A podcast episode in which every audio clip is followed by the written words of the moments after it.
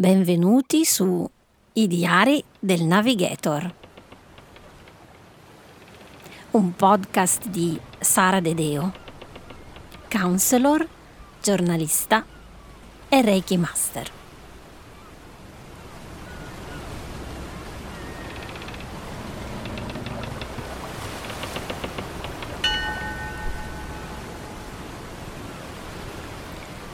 Cancel culture scritto cancel culture.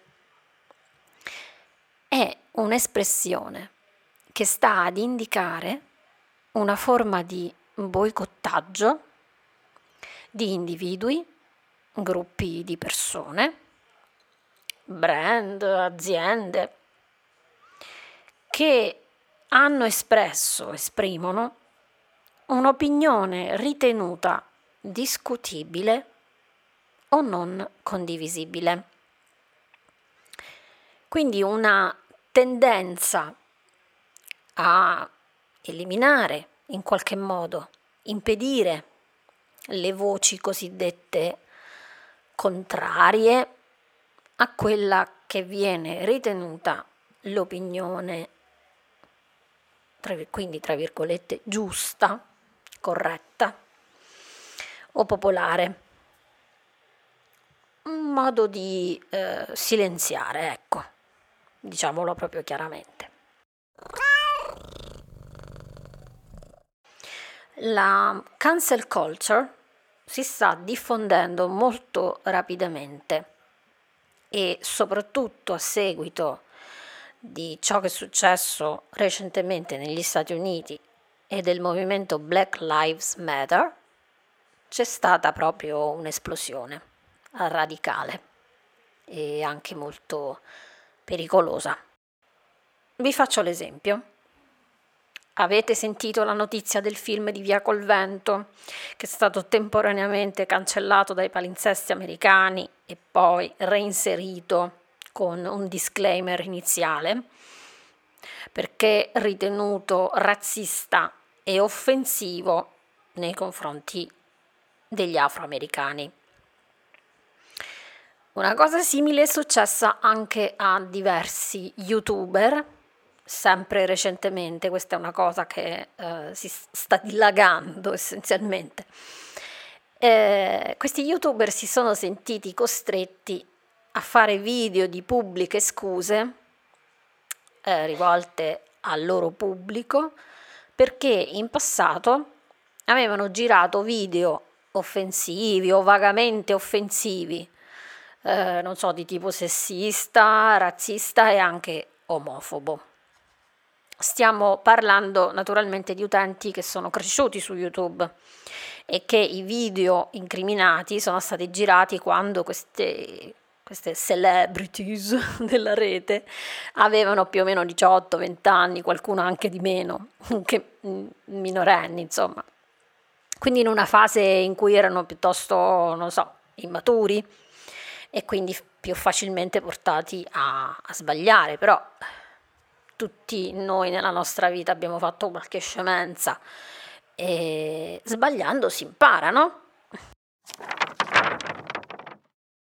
Si cresce, si cambia, si dimostra che non si ha più 18 anni, che non si è più stupidelli, ma che si è diventati trentenni consapevoli.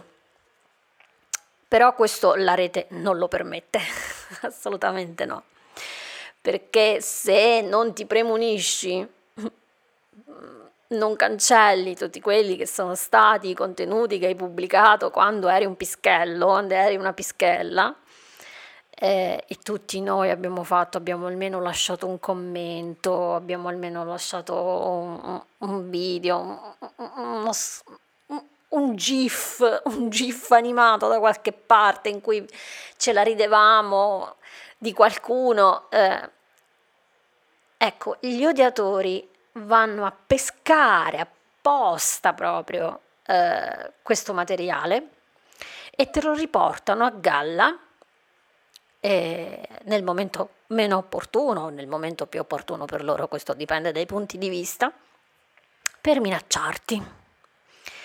E non parlo solo di critiche fra i commenti, quindi non so, del profilo Twitter, del profilo Facebook, Instagram, YouTube, ma c'è chi purtroppo va oltre e si è arrivati alle minacce di morte.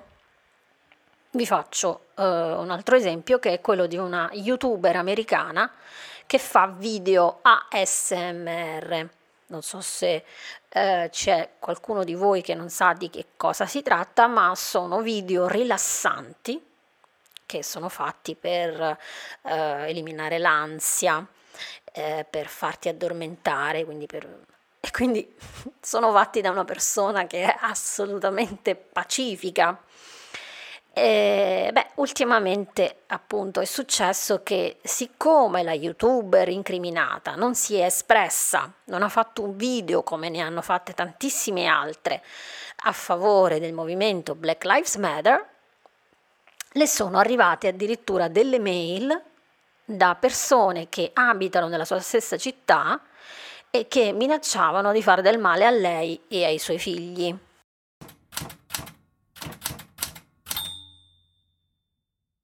Cioè non è normale, è follia, siamo arrivati alla follia. Altra youtuber molto famosa che fa video comici è stata messa sotto pressione per gli stessi motivi, ha deciso di stoppare cancellare il suo canale. Se nemmeno più un comico, no? Può fare uno sketch senza risultare offensivo per chi che sia, eh? Siamo alla frutta. È vero, c'è modo e modo di fare comicità, ma se arriviamo a cancellare anche la satira, di cosa rideremo più noi? Di questa trasformazione dal politicamente corretto all'estrema cancel culture, ne parla anche lo scrittore americano Brad Easton Ellis nel suo ultimo libro che si chiama Bianco e io ve lo consiglio. Ellis eh, nello specifico parla del movimento LGBTQ, essendo lui un omosessuale e avendo avuto diverbi, questo sempre sui social, eh? Twitter per l'esattezza, eh, perché aveva fatto delle battute giudicate sprezzanti, moleste, proprio verso i gay. Allora, eh, su Bianco Ellis sottolinea che il politicamente corretto sta diventando una vera e propria ossessione e anche lui subdora un'ossessione quasi fascista. Ed è una contraddizione se pensiamo che parte proprio da persone e corporazioni che predicano la tolleranza. Ok? Però poi cazziano chiunque non si uniforma con una data ideologia. Vi leggo questo passaggio dal libro bianco. Quando una comunità si vanta delle sue diversità e della sua unicità e poi mette al bando la gente solo per come si esprime, non per atti di incitazione all'odio, eh, ma semplicemente perché non ne gradisce le opinioni, ecco che si mette in moto un fascismo corporativo che dovrebbe essere seriamente riconsiderato. E poi continua più avanti, facendo riferimento alla questione di Twitter, quello che è accaduto su Twitter. A causa di quei tweet e di qualche altro commento simile, sono stato accusato di essere un gay che odia se stesso. E in effetti ogni tanto mi capita di odiare un po' me stesso. Non che sia una caratteristica così detestabile in realtà, ma non perché sono gay, Ritengo che la nostra vita sia fondamentalmente dura, una lotta per chiunque a vari livelli, e che fare dell'umorismo feroce e protestare contro le sue assurde sovrastrutture? E rompere le convenzioni e comportarsi male e sfidare qualsivoglia tabù sia la strada più onesta da percorrere in questo mondo. Talvolta questo significa prendermi in giro da solo, o attaccare i media in modi che possono far pensare agli idioti o semplicemente ai disinformati che odio me stesso per questo motivo. E se un gay non può fare una battuta che equipara Lights a Grindr, una cosa che io e il mio fidanzato abbiamo usato un mucchio di volte, senza essere disprezzato e considerato uno che odia se stesso, allora ciò è indicativo di un nuovo fascismo. Il vero scandalo non sta nella battuta scherzosa, ma nelle rigide reazioni che provoca.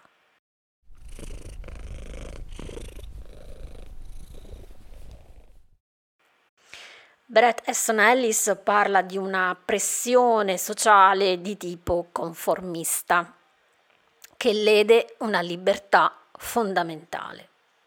Infatti afferma, come scrittore, devo credere nella libertà di espressione a ogni costo. Tutto qua. E poi parla dei suoi odiatori su Twitter e dice che non si è preso nemmeno la, la briga di bloccarli perché dice una volta che cominci a scegliere quali persone possono o non possono esprimersi, spalanchi una porta che dà su una stanza molto buia della corporation, da cui non c'è via d'uscita non possono a loro volta sorvegliare i tuoi pensieri e poi i tuoi sentimenti e quindi i tuoi impulsi? E alla fine non possono sorvegliare i tuoi sogni? Voi direte, vabbè, eh, queste sono cose che succedono solo in America. Eccola là. non è così eh, è successo molto recentemente anche in Italia. Si è parlato di alcuni libri, eh, sono stati attaccati per, per, certi contenuti, per certe scene che, da cui alcuni si sono sentiti turbati. Allora qui il discorso eh, si amplia a dismisura e meriterebbe eh, una parte 2 forse mm, in cui si potrebbe parlare di marketing, mondo dell'arte in generale, quindi anche del settore musicale, in particolar modo della musica rock e rap. Eh, però mh, mm, meglio concludere questo video con uh, un'opinione, una mia esperienza personale Io da un film, da un'opera d'arte, da una canzone, io pretendo di essere in qualche modo toccata, turbata. Pretendo che mi parlino di personaggi di realtà diverse da me, che mi raccontino delle verità che io non sono in grado di vedere. Uh, questi film, questi libri, queste canzoni potrebbero anche farmi incazzare, potrebbero darmi fastidio o parlarmi di cose che non, che non, sono in grado di accettare. Insomma, io voglio essere stupita, ma non dagli effetti speciali, non so se è chiaro quello che voglio dire. Um, voglio emozionarmi, voglio essere sollevata su altri piani di pensiero e di significato. Uh, pretendo che un film mi lasci qualcosa. Anche un mare di domande che non hanno necessariamente una risposta, non importa. Voglio essere stimolata, arricchita, voglio commuovermi e anche ridere, certo. Se scelgo libri, film, musica di intrattenimento, bene, c'è anche quello. C'è anche il momento in cui si evade, si vive un momento di leggerezza, di divertimento. Ma l'arte, quella vera, proprio la, la, il, il, cuore, la, il messaggio segreto, non proprio segreto, ripeto, dipende da se lo sai interpretare se ti arriva, non è necessariamente lo scopo di ottenere like. Quindi mi piace, cuoricini, iscritti, follower e quindi vendite, fama, successo, tra virgolette. L'arte, la letteratura, ti deve ribaltare. Solo così, solo così può nascere il prossimo Shakespeare, il prossimo Van Gogh, il prossimo John Lennon, metteteci tutti i nomi che volete. Bene, ora tocca a voi.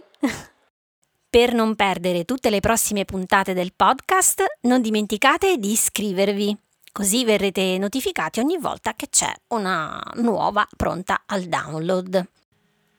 Vi ringrazio per avermi, averci fatto compagnia fino a qui e alla prossima puntata dei Diari del Navigator.